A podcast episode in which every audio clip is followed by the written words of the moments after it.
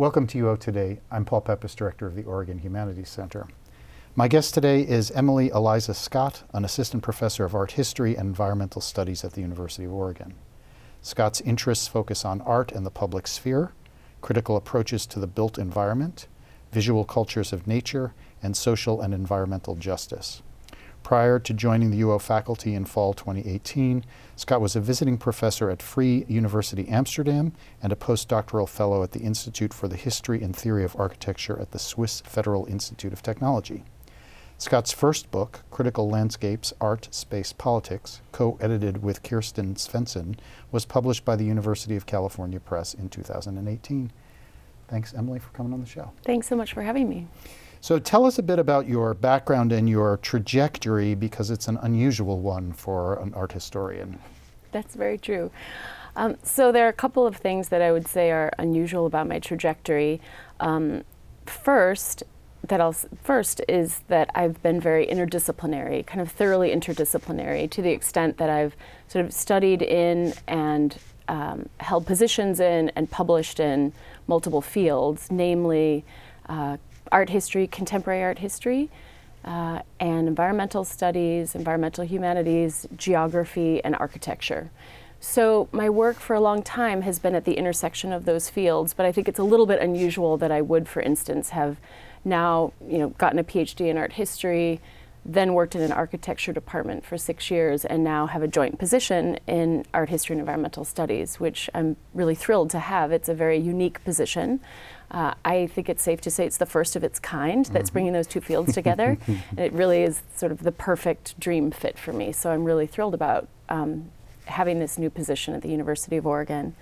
Uh, the other thing that's unusual about my trajectory is after I finished my undergraduate degree, I worked for the National Park Service for 10 years as a park ranger, which would seem a diversion from studying art history, which I had also studied as an undergrad, and then went on to start my graduate work, you know, roughly 10 years later, with that interim being working as a ranger.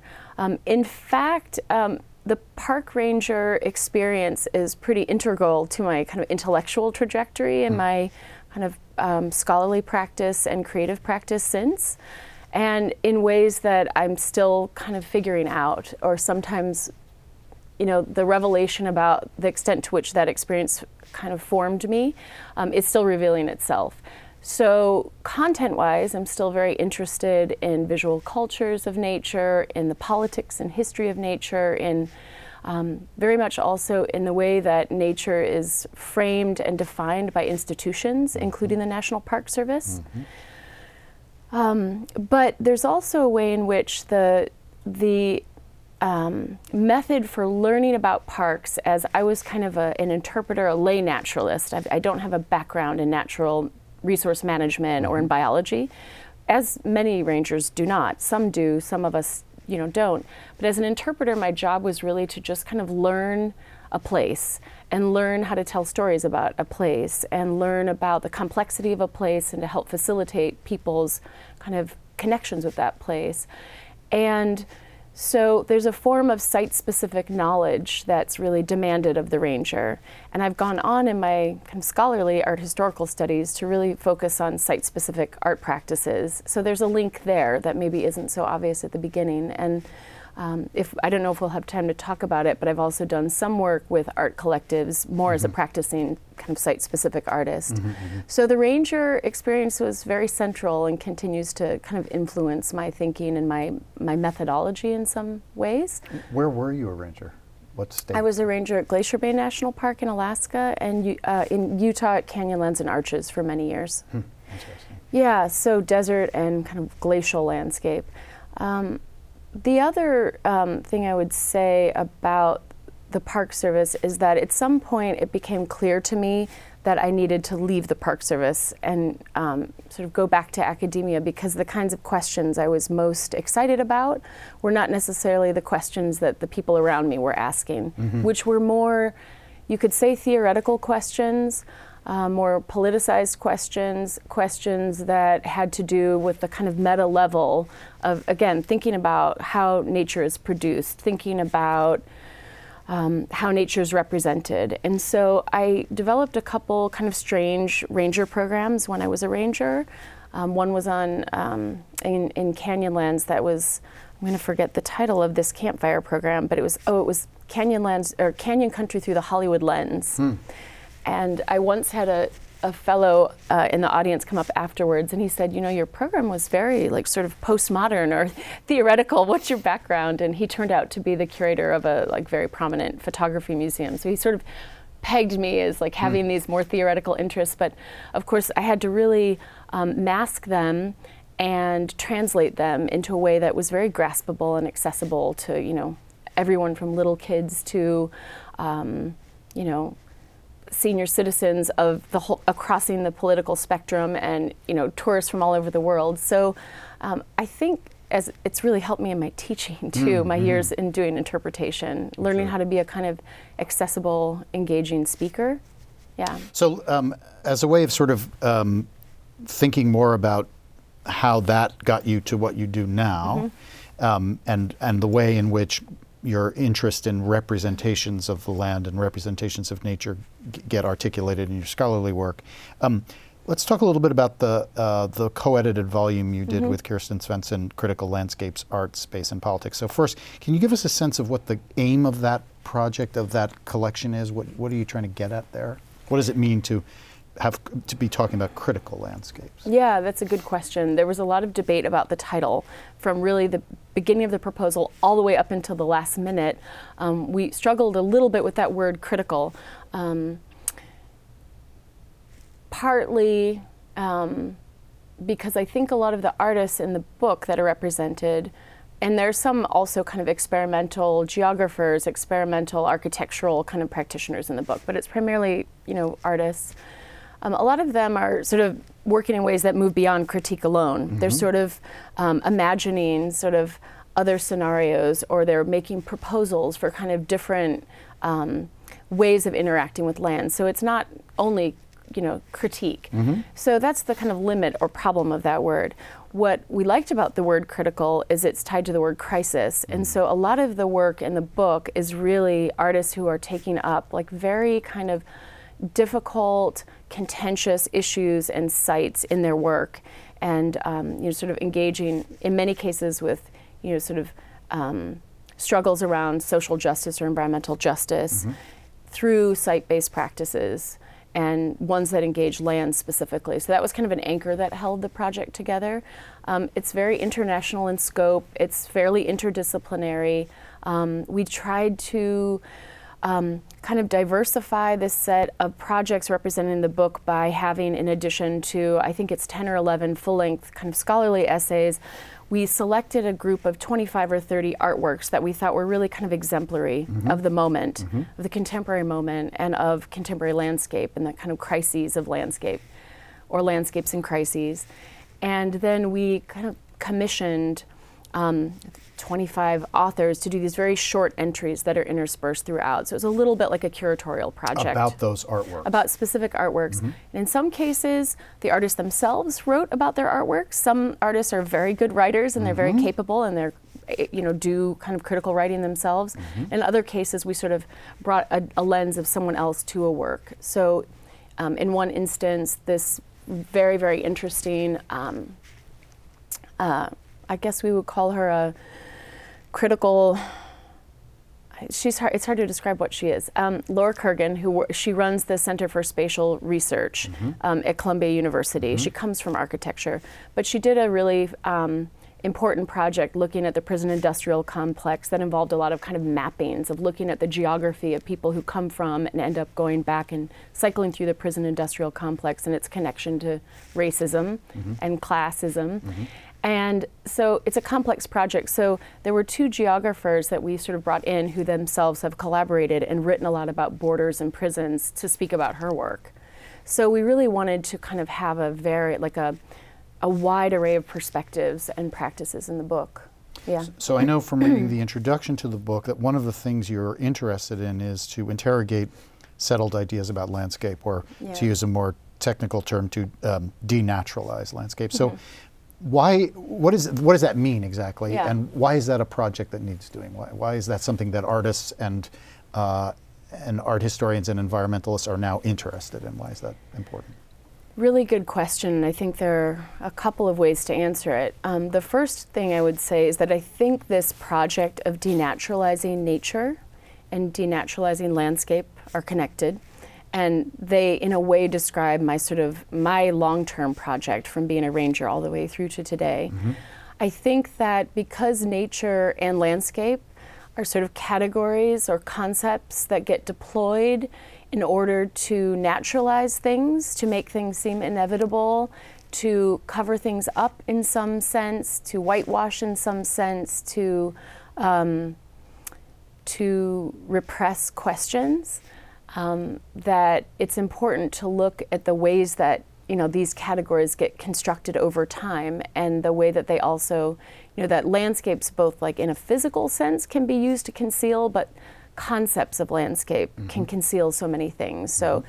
the kind of the idea of the American West as a kind of frontier, an empty frontier, if we think about all of the repercussions and the erasures that are tied to that myth, that mythology that's been so powerful in the history of the United States. Um, and, and one reason I think artists and a kind of experimental aesthetic workers, you could say, I, I, I like to uh, in my own sort of view, art is a very kind of broad category mm-hmm. um, that involves kind of experimentation. Um, but I think one thing that artists tend to be very good at, and the work I'm very drawn to, is work that's helping to sensitize us to um, complexity and to kind of make things that are familiar less familiar as a way of kind of prompting questions, making us uncomfortable um, raising sensitivities. So, yeah, I think a lot of the work in the book is, again, it's not it doesn't run across all of them, but a lot of the projects or the artists are um, sort of dealing with this issue issues of erasure and invisibility, mm-hmm. and sort of. Um, figuring out ways to kind of make legible or make visible or sort of raise to the surface things that are kind of hidden or repressed. Um, and just one other you know, example of a kind of um, a case in which landscape is kind of physically used to cover mm-hmm. a past. Mm-hmm. Um, in the U.S. context, and there's a there is a really wonderful entry in the book by Shiloh Krupar, who's a geographer, who also has done a lot of performative work herself, kind of experimental work. She created a fictitious kind of land management agency. Mm but she's done a lot of work on military to wildlife conversion sites. Mm-hmm, so mm-hmm. old kind of federal lands, also public lands, not that far off from the National Park Service, different kinds of pieces of land mm-hmm. that are very toxic and that have been remade into wildlife refuges. And she looks at the kind of fabrication of these sites and the kind of process of cleansing and remaking and kind of erasure that goes on to recraft the story of a place that um, covers up all sorts of kinds of um, violent histories to humans and non-humans both. So, um, and, a, and another example, which you know would be actually an interesting topic for a, a, class. I haven't thought about teaching on this before. Is the issue of rewilding, and there's a lot been a lot of debate about rewilding, both its kind of potential as a way to bring back nature or to kind of heal damaged landscapes, but there's been also you know there have been kind of scholars and activists who've also said, but you know, to, to have a landscape of war, for instance, or of environmental kind of contamination just be rewilded is also to mask something that maybe we need to not forget. Mm-hmm. So I'm really interested in these kinds of questions. I found very interesting in the essay, in the introduction, the little, uh, the paragraph about the, that uh, one of the ways we understand landscape is based on a mistaken etymology. Mm-hmm. That is to say that, mm-hmm. well, why don't you explain that?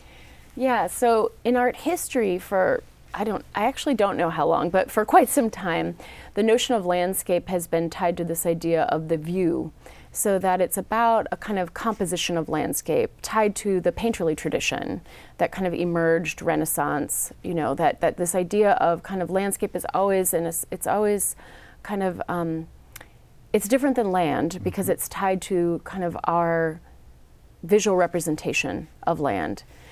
Um, and then etymologically, Tim Ingold kind of um, pointed out in an essay that really grabbed my attention that if we actually look back to this kind of piece of scape, it, it, it's tied, in fact, not well, it, or maybe it's tied to both scope, vision, but also to shaping. So, kind of physical interactions with land, to labor, to marking the land. And so, um, then these kind of very material questions about material histories of landscape come into play. And we sort of move a little bit away in some cases from just a, a kind of pure, purely aesthetic considerations. Mm-hmm. And I think it um, that shift also helps open on to more kind of explicitly political questions, mm-hmm. for instance. Mm-hmm.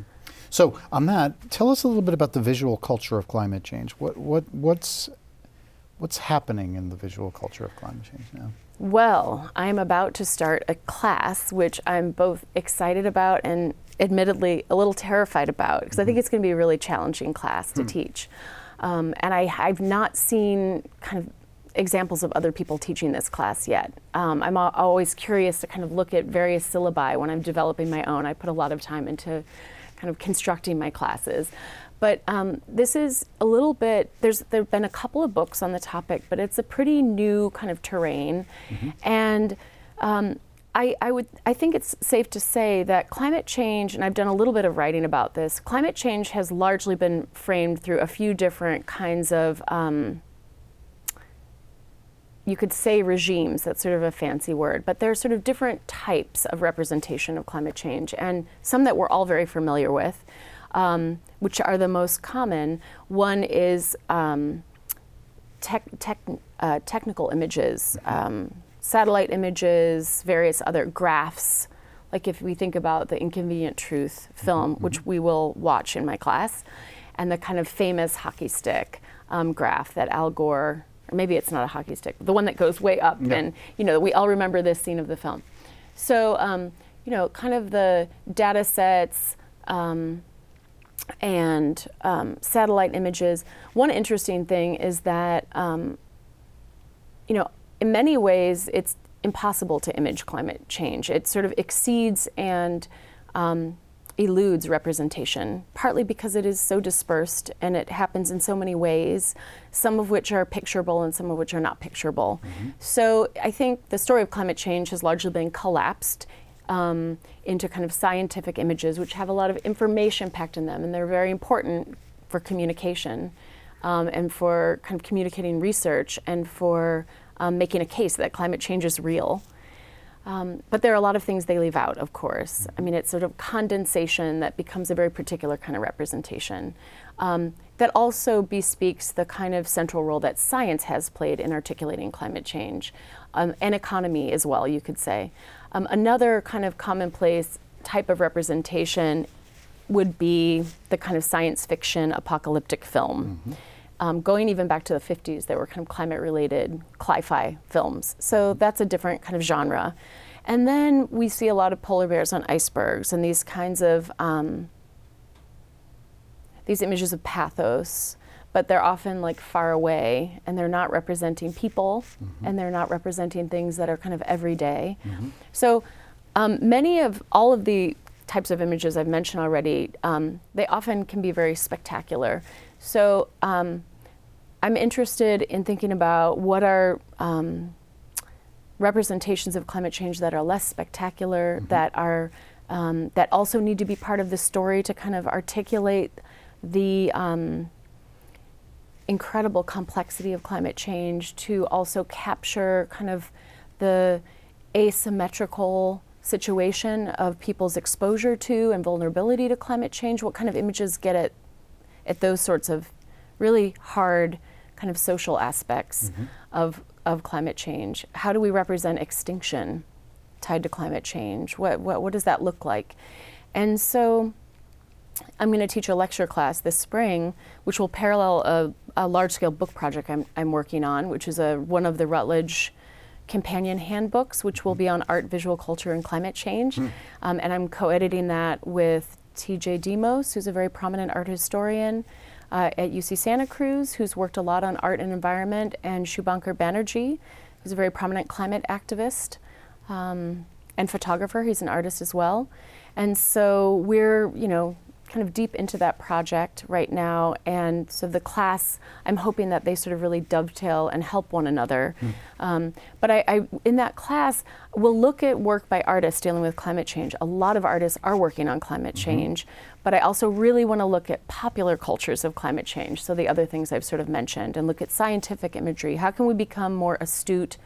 Visual readers of this kind of enormous challenge that we're facing that has so many faces and so many dimensions. How can we think about it in ways that get closer to matching the complexity of the kind of condition itself? Hmm.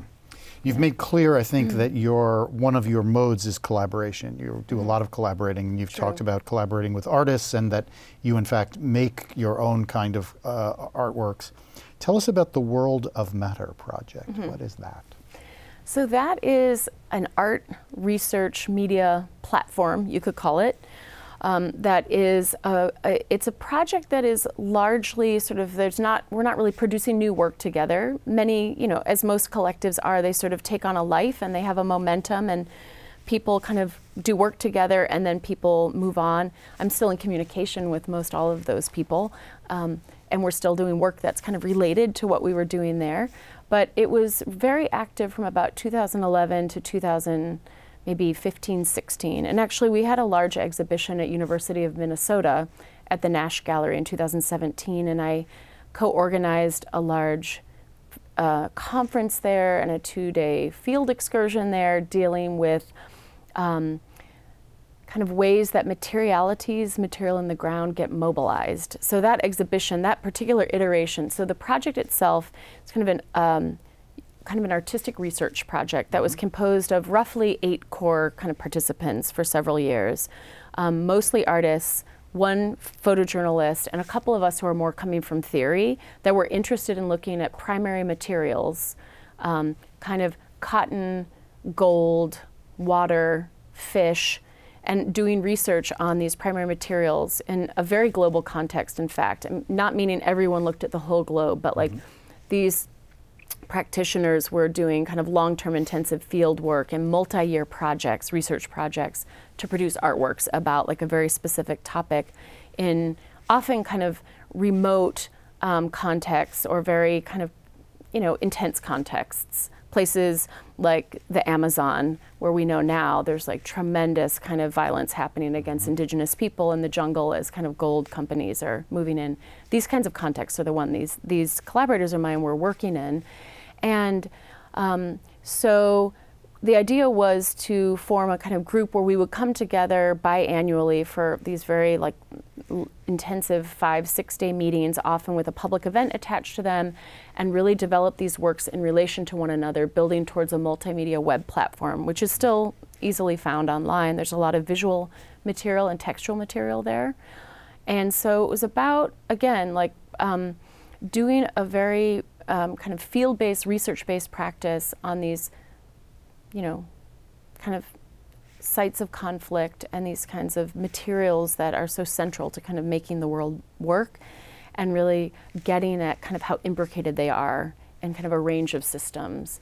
So, yeah, it's a little bit of, it's even though I've been part of the project really from the inception almost, it's it's a difficult project to kind of describe quickly. Mm-hmm. mm-hmm. Um, it's taken the form of two books, I think something like five exhibitions by now in several like countries, um, and a number of other publications and symposia and. I, and actually, the book from the this last conference at University of Minnesota, there's a very small book, but I'm very proud of it. That's coming out any day now. That mm-hmm. I co-edited with two collaborators from.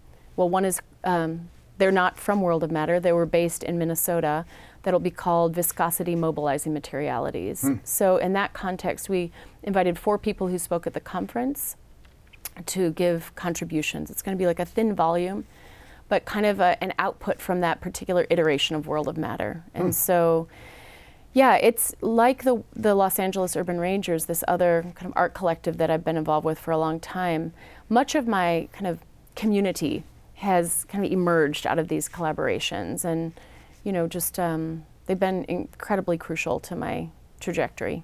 So you just mentioned the uh, Los Angeles Urban Rangers. Mm-hmm. You're a co-founder of that uh, art collective. What is that? it's a performative, site based, kind of interpretive group that um, dresses up as rangers and um, reads urban contexts sort of against their grain by playing around with shifting the frame of like the urban and the natural and kind of getting at the kind of entanglements of the natural and the cultural that are the reality, um, but that which the kind of um, that binary that tends to still you know have so much power of like there's the city and there's the country mm-hmm. or there's the urban and the natural so we wanted to really like um, play with that and um, and kind of turn it upside down and mix it around. And so we were most active in LA from about 2004 to 2010 we still have produced some new projects since then but the four core people in that group lived we all lived in LA kind of for most of that period and now we've sort of dispersed.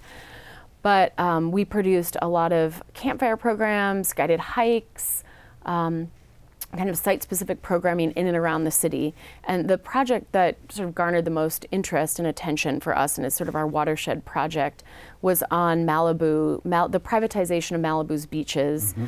Or, in fact, the situation of the Malibu beaches being legally public up to a certain point, but being um, made inaccessible by various forms of kind of um, trickery and lack of information about accessibility. So the project was really aimed at kind of helping people identify, find, and access the public lands that are theirs in a city where there's a real dearth of public space, particularly for certain classes.